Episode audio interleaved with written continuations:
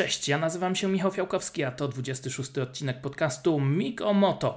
Zaczynamy. Dzisiaj przed nami oczywiście podsumowanie testów MotoGP w Katarze, testów, które odbyły się na dwa tygodnie przed pierwszą rundą e, tego sezonu, ale zanim przejdziemy do podsumowania, e, ja tylko chciałem Wam przypomnieć, że od niedawna podcast Mikomoto dostępny jest już nie tylko na SoundCloud i Apple Podcast i tych wszystkich platformach, na których był dostępny do tej pory, ale możecie także posłuchać na Spotify, możecie także posłuchać na YouTubie, także subskrybujcie, lajkujcie tam te wszystkie dzwoneczki, łapki w górę, będę mega, mega wdzięczny, a tymczasem Przechodzimy do podsumowania e, testów. Testów niesamowitych, ponieważ aż 18 zawodników zmieściło się w jednej sekundzie.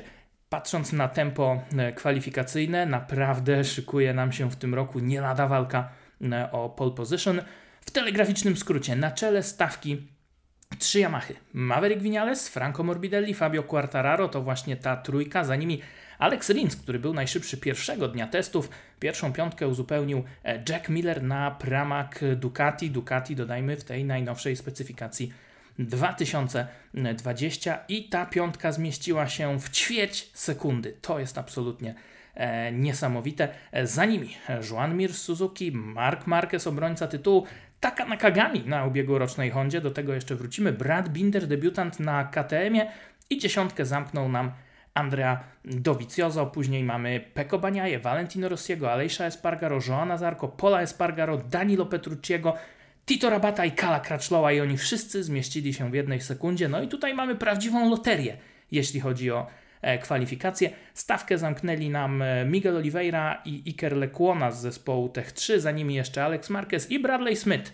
kierowca testowy Aprilli, którego raczej zobaczymy na pełen etat e, w tym sezonie, a przynajmniej na jego E, początku. Bradley Smith stracił równe dwie sekundy do Vinalesa, Alex Marquez przedostatni sekundę i 6 dziesiątych, także e, Bradley trochę nam odstaje, ale reszta stawki jest naprawdę e, bardzo, bardzo ściśnięta. Natomiast wiecie doskonale, że najlepsze czasy okrążeń to jedno, a tempo wyścigowe to już zupełnie inna historia i o tym tempie wyścigowym chciałbym właśnie dzisiaj trochę poopowiadać. I tutaj E, myślę, że dwoma głównymi aktorami tego spektaklu, e, który nazywał się Testy MotoGP w Katarze, byli Maverick Vinales i Fabio e, Quartararo. I podobnie było, jak pamiętacie, trzy tygodnie wcześniej w Malezji. Natomiast tym razem role tych dwóch zawodników mam wrażenie, że jakby się odwróciły, bo w Malezji Fabio Quartararo był najszybszy każdego z trzech dni testów, ale nie przejechał symulacji wyścigowej, to jego tempo nie było najlepsze, on sam o tym mówił,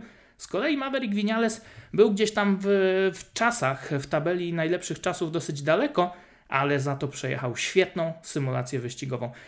W Katarze było dokładnie odwrotnie, bo Fabio Quartararo nie zdołał przejechać takiego szybkiego kwalifikacyjnego kółka, mimo wszystko był trzeci w tej tabeli najlepszych czasów, ale za to przejechał kapitalną symulację wyścigu. Tam było ponad 20 okrążeń z czasami wysokie 1,54 a przypomnijmy, tempo wyścigu rok temu to było 1,55. Też średnie, więc Fabio Quartararo pojechało sekundę szybciej niż podczas wyścigu sprzed roku. Oczywiście pamiętajcie, że mm, trochę inna godzina, trochę inna pora dnia, trochę inne warunki, to wszystko mm, ma znaczenie i to wszystko też za dwa tygodnie w Katarze może wyglądać zupełnie inaczej, więc nie sugerujmy się tymi czasami aż tak bardzo. No ale nie zmienia to faktu, e, że Fabio Quartararo był absolutnie e, poza zasięgiem. Maverick Vinales przejechał bardzo dużo okrążeń z podobnym tempem. To było też dużo 50 czwórek, ale to nie były takie długie wyjazdy. To były serie 5-6 e, okrążeń. Natomiast Maverick mówił później, że e, bardzo dużo czasu, szczególnie tego ostatniego dnia, spędził na mocno już zużytych oponach. I to jest dobra wiadomość, że on na takich oponach był w stanie jechać z takim tempem. Pytanie, czy będzie to w stanie zrobić podczas wyścigu, kiedy już nie będzie można sobie zjechać, odpocząć, schłodzić trochę tych opon, później wrócić. No, tutaj jest e, pewien e, znak zapytania. Tak czy inaczej, tempo tej dwójki rewelacyjne. O ile dwa lata temu, kiedy nagrywałem jeden z pierwszych odcinków podcastu, wtedy po testach w Katarze, testach, w których najszybszy był Joan Zarco z zespołu Monster Yamaha Tech 3, Wtedy mówiłem jasno, że no absolutnie Jean Zarko wyścigu nie wygra, bo mimo, że ma tempo na jedno kółko, to nie ma tempa wyścigowego. Teraz jest zupełnie inaczej i tutaj ewidentnie Fabio Quartararo i Maverick Vinales mają to tempo, żeby powalczyć o zwycięstwo. Natomiast jeżeli wrócimy za dwa tygodnie do Kataru i temperatura spadnie o 5 stopni, zmieni się przyczepność, ten układ sił może się kompletnie e, wywrócić e, do góry nogami. Na ten moment jednak Yamaha jest na czele, natomiast mamy pytania, a raczej dwa. E, czy rzeczywiście to tempo Yamaha wystarczy? Dlaczego takie właśnie pytania? Ano dlatego, że jednak te prędkości maksymalne E, tutaj różnica jest dosyć duża i tutaj dosyć sporo Yamaha traci. Fabio Quartararo i Franco Morbidelli e, na tych swoich długich przejazdach mieli te średnie prędkości w granicach 336-339. E, Maverick Vinales to było 342-343, Valentino Rossi gdzieś tam 339, a Ducati dochodziło do 350, przekraczało to 300 50, więc no może być taka sytuacja, e, że w wyścigu, jeżeli Ducati będzie w stanie utrzymać to tempo, e, zawodnicy Ducati czy zawodnicy Hondy, która też jest tutaj wyraźnie szybsza, e, jeżeli oni będą w stanie to tempo utrzymać, Yamahy, no to wówczas mogą wygrać właśnie dzięki tej przewadze na prostej. I ktoś mógłby powiedzieć, że tak było właśnie przez dwa ostatnie lata, kiedy wyścigi wygrywał Andrea Dovizioso, pokonywał E, Marka Marqueza, no to Ducati jednak ten kop na wyjściu z ostatniego zakrętu e, był ewidentny, ale pamiętajcie, że e, rok temu Valentino Rossi do zwycięzcy stracił 0,6 sekundy, dwa lata temu stracił 0,8 sekundy i był w grze o zwycięstwo do samego końca. I wcale nie przegrał tych wyścigów przez to, że brakowało mu tej prędkości maksymalnej, tylko przegrał przez to, że zużywała się za mocno tylna opona. Więc jakby sobie spojrzeć e, na te dwa znaki zapytania, no to ten pierwszy. Czy Yamaha będzie wystarczająco szybka na prostej, żeby wygrać?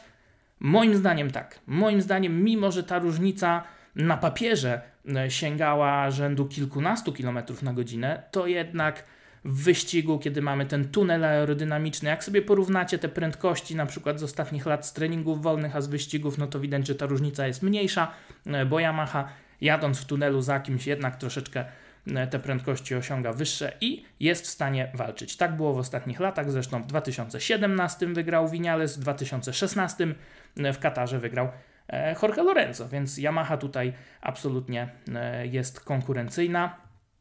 No ale pytanie, jak to będzie z tymi oponami? I to, o czym mówiłem, Maverick Vinales spędził dużo czasu na, zużywanych, na używanych i mocno zużytych oponach. On był zadowolony, ale z kolei Valentino Rossi mówi: No niestety, nadal mamy ten sam problem. Nadal opony zużywają się za szybko, nadal tempo na długich przejazdach spada, nadal muszę zwalniać, nadal mi brakuje przyczepności.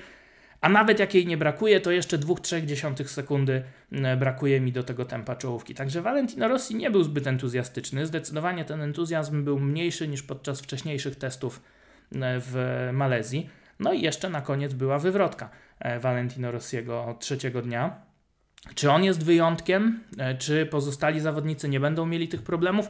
Miał takie problemy w zeszłym roku e, Franco Morbidelli i on w Katarze też pojechał bardzo dobrą symulację wyścigu. To było niskie 1,55. Jak ja mówię niskie, wysokie, średnie, no to oczywiście niskie to jest na przykład 1,55 i 1,2, średnie to jest 1,55 i 4,5-6, a wysokie e, to 1,55 i 7,89 e, tak dla jasności, bo takie pytanie gdzieś nam padło po ostatnim e, podcaście, czy po jednym z artykułów.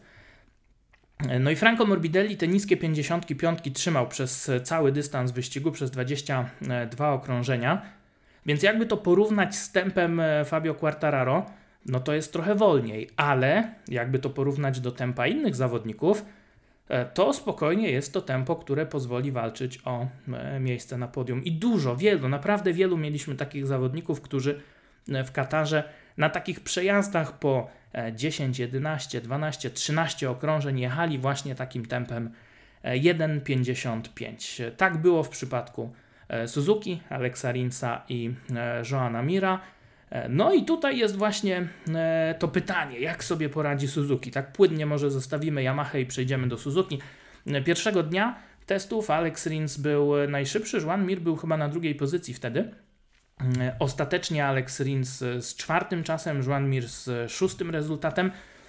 Oni pracowali e, też dosyć intensywnie nad tempem kwalifikacyjnym, bo to była ich pięta Achillesowa w poprzednim sezonie. Pamiętacie, że wiele razy gdzieś tam Alex Rins, mimo dobrego tempa wyścigowego, startował do tych wyścigów e, z odległych pozycji, więc e, nad tym się skupiało Suzuki, ale też Rins miał bardzo dobre tempo na tych dłuższych przejazdach, niskie 55, więc bardzo podobne tempo do Morbidellego i myślę, że tutaj ewidentnie szansa na to, żeby powalczyć e, o podium, no kto wie, może nawet o zwycięstwo, bo jak popatrzymy na te prędkości e, maksymalne, to one są bardzo zbliżone do tych prędkości e, Yamahy i ja mam takie wrażenie, że tutaj w przypadku Suzuki to to już więcej będzie zależało e, nie od samego motocykla, tylko od e, zawodników. Alex Rins po tym świetnym sezonie 2018 E, w zeszłym roku, mimo dwóch wygranych wyścigów, trochę w kratkę, trochę nierówno, więc on tutaj musi popracować przede wszystkim, myślę,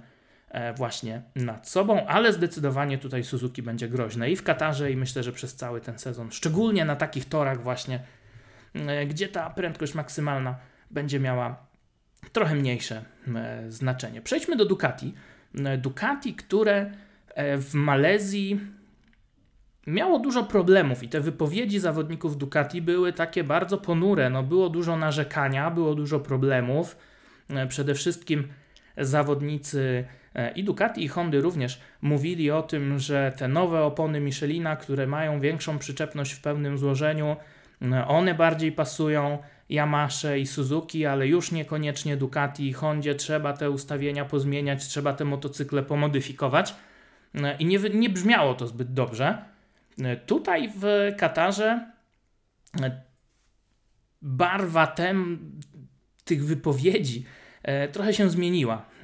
Nie było już takiej doliny w głosie zawodników Ducati. Kompletna zmiana retoryki. Pytanie, czy to rzeczywiście jest kwestia postępów, czy to jest gdzieś tam kwestia jakichś uwag PR-owców E, a może rzeczywiście Ducati zrobiło postępy, a może po prostu e, to jest jakaś zasłona dymna, może oni mają asa w rękawie e, i nie chcą go pokazywać aż do pierwszego wyścigu. Może tak być, że spuścili zasłonę dymną. Jak popatrzymy na tempo wyścigowe, to na początku, ten pierwszy, pierwszy dzień, pierwsze dwa dni nie było rewelacji, ostatniego dnia było już całkiem nieźle, szczególnie jeśli chodzi o Dovizioso, jeśli chodzi o Millera.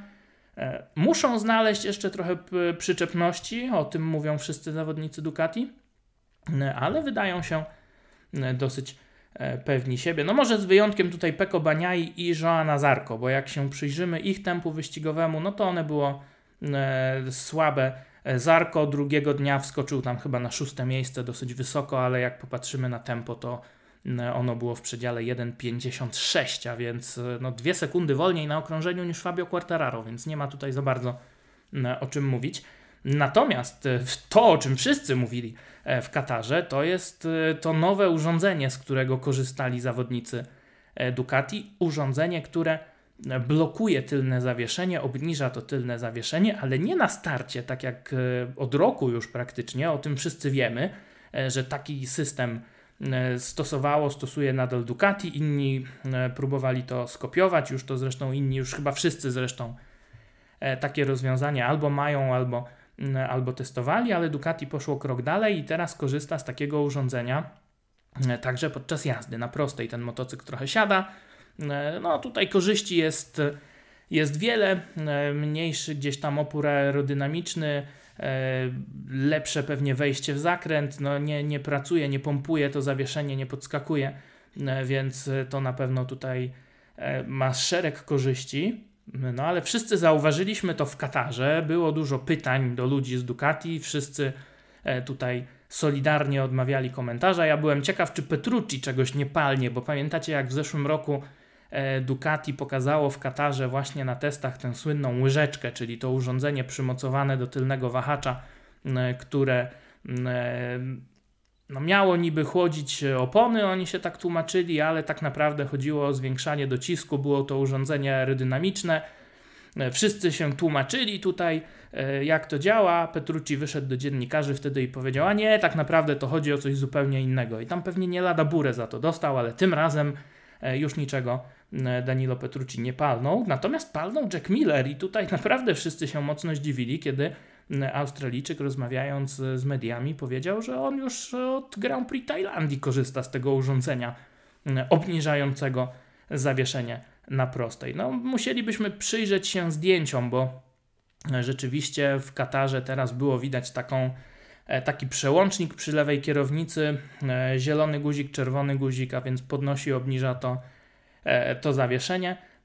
Ja tego nie kojarzę z wcześniejszych rund, a pewnie też ci wszyscy dziennikarze, którzy tam biegają po padoku, coś takiego by zauważyli, więc nie wiem, czy tutaj Jack Miller nas nie wpuszcza na jakąś minę. Na ile to pomoże, e, zobaczymy. Póki co rzeczywiście Ducati najszybsze na prostych powyżej 350 km na godzinę, więc naprawdę, naprawdę e, szybko, ale jeszcze trzeba skręcać. No a tutaj e, z tymi zakrętami też jest dużo problemów. O ile w Malezji takich wolnych zakrętów było trochę więcej, tam te problemy Ducati były chyba trochę bardziej widoczne, o tyle tutaj w Katarze ta charakterystyka toru jest trochę inna i mam wrażenie, że te problemy E, były mniejsze. Może tego nie było widać po czasach okrążeń, ale mam takie przeczucie, że tutaj Ducati może nam sprawić niespodziankę w Katarze i tak jak dzisiaj mówimy wszyscy, że o Yamaha, Yamaha tutaj zdominowała te testy, e, tak za dwa tygodnie do Viciozo może wyskoczyć jak Filip Skonopi i naprawdę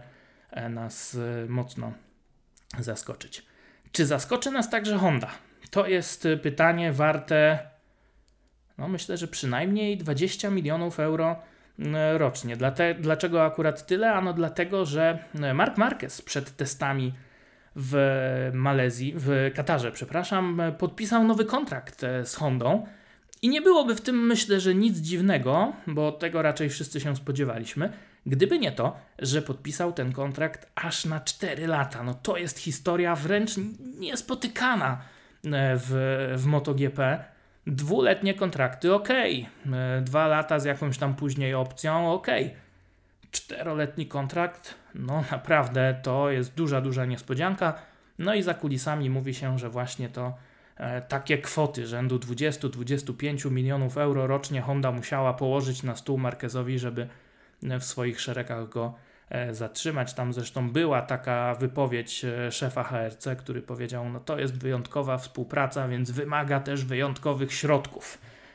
No ale trudno się dziwić, bo Mark Marquez to w końcu wyjątkowy zawodnik i przez kolejne 4 lata nadal na Hondzie, ale to wcale mogą nie być łatwe lata, przynajmniej ten e, najbliższy sezon może nie być łatwy. Marquez wciąż osłabiony tą operacją prawego barku musi trochę inaczej na tym motocyklu e, jeździć, musi pracować trochę innymi partiami e, ciała. No i znów była wywrotka. Były dwie wywrotki w Malezji, była trzecia wywrotka także w, w Katarze. No i znów takie tłumaczenie, że trzeba trochę inaczej na tym motocyklu siedzieć, inaczej je, jechać. E, jakbym miał ten bark sprawny, to pewnie bym się z tych wypadków wyratował, a tak się nie udało, mówi Mark Marquez. Ale to wcale nie jest jego największe zmartwienie. Największym zmartwieniem jest to, e, że Honda RC 213V w e, specyfikacji na sezon 2020 dostarczała wszystkim praktycznie zawodnikom bardzo dużych problemów e, w zakrętach i na wejściu, i na wyjściu również, jak później tłumaczył Cal Crutchlow, ale przede wszystkim na wejściu ten przód nie słucha się, nie prowadzi, nie ma przyczepności no i łapali się wszyscy za głowę. O co chodzi? Z czego to się bierze? Crutchlow e, drugiego dnia zaliczył wywrotkę, trzeciego dnia powiedział, że e, musiał jeździć na tym motocyklu jak amator, żeby w ogóle się utrzymać e, w siodle. Tak duże były problemy z tym motocyklem. I przyznam szczerze, że kiedy pisałem podsumowanie trzeciego dnia testów na Motormanie, zaraz po tym jak te testy się zakończyły, jeszcze nie było wypowiedzi zawodników Hondy E, no to napisałem wprost, że Honda jest w kryzysie, bo tak to wyglądało. Wszyscy inni już dawno zakończyli jazdę, no bo te testy trwały e, do godziny 21 czasu lokalnego. Wtedy już pojawia się ta owiana złą sławą e, wilgoć, wtedy już jest łatwo o wywrotkę w drugim zakręcie, więc Każdy zrobił to, co miał zrobić wcześniej, i ta ostatnia godzina była już dosyć spokojna, ale nie zawodnicy Hondy. Oni do ostatnich momentów, e, Mark Marquez i Cal Crutchlow przede wszystkim, do ostatnich minut e, jeździli po torze. E, no i jak się okazuje, nie tylko swoimi motocyklami na sezon 2020, bo Honda zabrała do Kataru owiewki z 17, z 18 roku, a jakby tego było mało, trzeciego dnia Marquez zabrał wręcz z boksu taki Nakagami, jeden z jego motocykli w specyfikacji 2019 i tym motocyklem też jeździł. Trzeba było okleić ten motocykl czarną taśmą, nie było czasu, żeby e, to jakoś w wyszukany sposób zrobić, więc przebijały tam te, te naklejki sponsora Nakagamiego i Demitsu. E, I co się okazało? E, po zejściu z motocykla na koniec tego trzeciego dnia Mark Marquez mówi: No jest, udało się, mamy przełom, już wiemy o co chodzi, poprawiliśmy ten problem, którego nie mogliśmy znaleźć jeszcze dzień wcześniej, i teraz już wszystko wróciło do normy. Dokładnie taką sytuację mieliśmy e, dwa lata temu, więc ciekawe, czy to jest znów jakaś zagrywka Hondy, czy to jest jakaś ściema, czy faktycznie e, problem był i udało się ten problem e, rozwiązać. Docierają z padoku takie głosy, że problemem były owiewki, a raczej ten pakiet aerodynamiczny w wersji 2020. Jak tylko Marquez przesiadł się na ten motocykl 2019, no to problemy natychmiast zniknęły i Teraz będzie trzeba ten pakiet aero zmodyfikować na Grand Prix Kataru i tutaj robi się ciekawie, bo e, przecież mamy te przepisy, które mówią, że musisz e, dać na odbiór techniczny motocykl przed pierwszym wyścigiem, czyli w, to będzie w czwartek przed Grand Prix Kataru. E, później już nie można zmieniać specyfikacji silnika i później można tylko raz zmienić specyfikację tego pakietu aerodynamicznego. E, I zdjęcie tego pakietu, zdjęcie tych skrzydełek też liczy się jako zmiana. Natomiast Cal Crutchlow powiedział, e, że w którymś momencie tych testów w Katarze wyjechał na tor bez skrzydełek i kompletnie tym motocyklem nie dało się jeździć. To pokazuje w ogóle, jak dużą wagę przywiązuje się do tego aspektu aero, projektując cały motocykl, że po prostu bez tego nie da się jeździć. Jeszcze 2-3 lata temu bardzo często mieliśmy takie obrazki, że gdzieś tam na jakimś torze to te skrzydełka nie pasowały, no to czy Ducati, czy Honda wyjeżdżali, czy Yamaha przede wszystkim wyjeżdżali sobie na tor bez tego. No, teraz już po prostu zwyczajnie w świecie e, się nie da. Te motocykle są tak mocno projektowane aerodynamicznie wokół tych, e, tych skrzydeł, że bez nich jazda jest prawie e, że niemożliwa. No chyba, że Crutchlow znowu ściemnia. Ale e, tak czy inaczej, trzeba teraz się mocno zastanowić, czy wrzucamy po prostu e, skrzydełka z 2019 roku, czy robimy jakiś miszmasz pomiędzy 19 a 20, ryzykujemy, no i zobaczymy, co się wydarzy. Bardzo jestem ciekaw, jak to będzie wyglądało. E, myślę, że wiele nam pokażą te pierwsze treningi w Katarze. Zobaczymy, jakie tam dokładnie owiewki, jakie skrzydełka będą mieli Marquez i Crutchlow na swoich motocyklach. E, no i trochę jak na ironię, e, najszybszym z zawodników e, Hondy przez długi czas był Takaki Nakagami na motocyklu właśnie z 2019 roku. A przecież pamiętacie, że w zeszłym roku Nakagami jeździł na tym motocyklu też w specyfikacji z wcześniejszego sezonu 2018 no I Cal Crutchlow, Mark Marquez mówili, że no tak, ta maszyna 2.19 jest dużo bardziej nerwowa, dużo trudniejsza do opanowania i tak dalej. E, a Nakagami, no może trochę na słabszym motocyklu, ale robił momentami całkiem niezłe e, wyniki. Teraz przesiadł się na 19, czyli powinno być trudniej, e, a ta 19 okazuje się jednak lepszym pakietem niż motocykl 2020. Także no to jest naprawdę bardzo, bardzo E, ciekawe. Taka Nakagami zostaje na tym motocyklu 2019 na, na cały ten sezon, ale jak te pakiety u Marqueza i u, u Crutchlowa e, będą wyglądały, przekonamy się e, w Katarze podczas pierwszej rundy. Tak czy inaczej, Cal Crutchlow i Alex Marquez, no nie oszukujmy się, dramat. Moi drodzy, Crutchlow 18, Alex Marquez 21. I o ile Mark Marquez mówił, że no już pod koniec tego ostatniego dnia, jak doszliśmy do tego, gdzie jest problem, to to tempo było całkiem niezłe, no ono nie było wcale takie super. Co prawda to jedno szybkie okrążenie awansowało Markeza na siódme miejsce, dwie dziesiąte, niecałe trzy dziesiąte straty do Winialesa. Ok, na jednym kółku nie ma problemu, ale tempo wyścigowe, no tam tych 55 wcale tak dużo nie było. A do tego Mark Marquez przecież osłabiony po tej, po tej operacji. Więc myślę, że to może być bardzo trudny początek e, sezonu dla Hondy. To nigdy nie był zresztą tor e, dla Hondy jakoś specjalnie sprzyjający. Natomiast Cal Crutchlow mówił po pierwszym dniu, że no przecież ja byłem tutaj na testach rok temu też 18, a w wyścigu stanąłem na podium, więc może znowu nas tutaj E, zaskoczą. Ale tak czy inaczej widać, że nie ma takiego spokoju, jaki jest w Yamasze, jaki jest w Ducati, takiego spokoju w Hondzie e, w Katarze. Nie było i tutaj pod znak, e, w przypadku Hondy mamy zdecydowanie największy znak zapytania. Poczekamy, zobaczymy. Dwóch producentów nam jeszcze zostało i o nich na koniec bardzo krótko.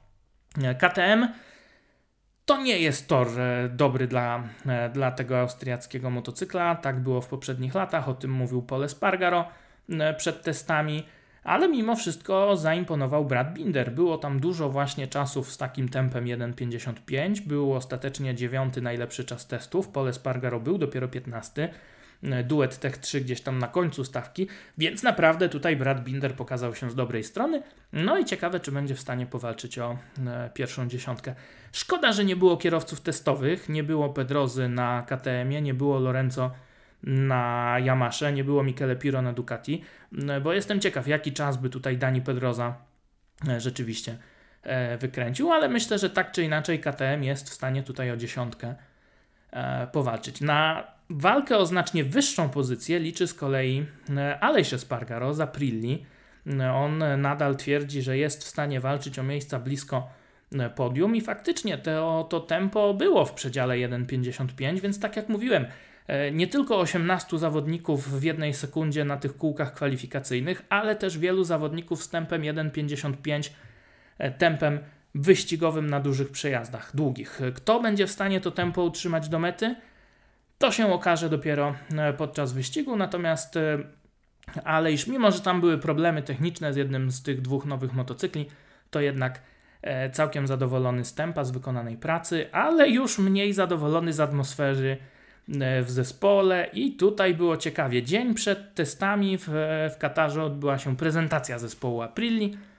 Pojawili się Aleix Spargaro, Bradley Smith, ale pojawił się też no, wciąż etatowy kierowca Andrea Janone. Jak wiecie, on zawieszony przez e, Międzynarodową Federację Motocyklową. E, była tam e, po badaniu próbki moczu po Grand Prix Malezji wykryto sterydy w jego organizmie. On się teraz broni, że to gdzieś tam zatrute mięso. Dał próbki włosów do, do analizy, do badania, bo podobno z tego można wyciągnąć, co tam kiedy w organizmie było. E, to wszystko wciąż trwa. Nie wiadomo, kiedy będzie e, jakaś wiążąca decyzja, ale dopóki jej nie ma, no to e, Andrea Janone wciąż pozostaje zawieszony. Zespół wciąż go broni. Massimo Rivola i Romano Albezjano mówią, że stoją za nim murem, że wierzą w jego niewinność. No ale, ale się Spargaro murem to by się najchętniej od Janone odgrodził, bo podczas tej prezentacji Maniak powiedział, że Aprilia zbudowała motocykl pod moje mm, uwagi, pod mój styl, pod moje oczekiwania, mm, ale wściekły mówi, że to jest e, całkowity brak szacunku, że to on kieruje rozwojem tego motocykla, że to wszystko w, w jego kierunku idzie. E, no i tak naprawdę można z tego wyciągnąć taki wniosek, że Janone nie kiwnął palcem, wszystko zrobił mm, Alejsz Spargaro, a teraz Janone przypisuje sobie całe zasługi. E, no i Alejsz podkreśla, że to jest koniec dobrych relacji, w zespole, także ciekawe jak to się dalej e, potoczy. No odrobina dramy na koniec testów nikomu nie zaszkodzi. Swoją drogą Aprilia ogłosiła, e, że zatrudniła Lorenzo Savadoriego jako kierowcę testowego, no więc tutaj można wyczytać pomiędzy wierszami, że Bradley Smith awansuje na fotel wyścigowy, Savadori jest testerem i zobaczymy, co z tego wszystkiego E, moi drodzy, e, wyniknie. Wyścig MotoGP już za niecałe dwa tygodnie, 8 marca. Bardzo wcześnie, bo o godzinie 16 polskiego czasu. Ja nie pamiętam, żeby tak wcześnie e, wyścig w Katarze się odbywał, ale to też oznacza, że będziemy mieli trochę e, lepsze warunki, że będziemy mieli większą przyczepność, więc jest duża szansa na to, że takie tempo, jakie pokazał Quartararo, te czasy 1,40, 1, przepraszam, 54, będą w stanie zawodnicy utrzymać. No i kto wygra wyścig? Dzisiaj trudno powiedzieć. Zdecydowanie faworytami wydają się zawodnicy e, Yamahy, przynajmniej e, ten duet Vinales i Quartararo. Pamiętajcie, że e, Vinales całą zimę spędził w Katarze, tam praktycznie dzień w dzień na R1 sobie trenował, więc może być bardzo groźny. Kolejny odcinek podcastu oczywiście za dwa tygodnie. Mam nadzieję, że w poniedziałek właśnie po Grand Prix Kataru. Przypominam, że w ten weekend ruszają superbajki na torze Philip Island. Tam w klasie Supersport mamy polski zespół Wójcik Racing Team. Co prawda nie z polskim zawodnikiem, a ze Szwedem Chrisem Bergmanem, ale mimo wszystko trzymamy kciuki. Udane testy e, za ekipą w poniedziałek i wtorek na wyspie Filipa. No a już w ten weekend e, pierwsze zmagania. Jeden wyścig dla supersportów, dwa wyścigi dla superbajków. Tam też sporo się e, dzieje, sporo zmian. Scott Redding zadebiutuje jako mistrz Wielkiej Brytanii. E, Honda wraca z nowym motocyklem, z nowym projektem. E, zmiany w składach trochę i w Yamasze i e, w Kawasaki, więc naprawdę zapowiada się ciekawa walka. Wyścigi już o 5 rano, o ile dobrze pamiętam, w sobotę i w niedzielę, te główne wyścigi, no więc będzie bardzo, bardzo ciekawie. Jeżeli chcecie sobie trochę dokładniej też przeanalizować to wszystko, o czym mówiłem, jeśli chodzi o Grand Prix Kataru, to pamiętajcie, żeby zajrzeć E, do mnie na fanpage na Facebooku albo na portal motormania.com.pl. Tam obszerne podsumowania, analizy e, każdego dnia testów. Tam będą też podsumowania podczas weekendów e, wyścigowych. A tymczasem na koniec przypominam jeszcze, że podcast Mik o Moto dostępny już nie tylko na SoundCloudzie i Apple Podcast, ale też w Spotify i na YouTubie, więc subskrybujcie, dajcie proszę łapkę w górę róbcie co tam trzeba, bo ja też nie wszystko to ogarniam, ale to wszystko pokazuje, że słuchacie, że jesteście i że warto e, te podcasty po prostu e, nagrywać. Tymczasem dzisiaj już dziękuję. Do usłyszenia po Grand Prix Kataru. No i co? Zaczynamy wreszcie sezon MotoGP.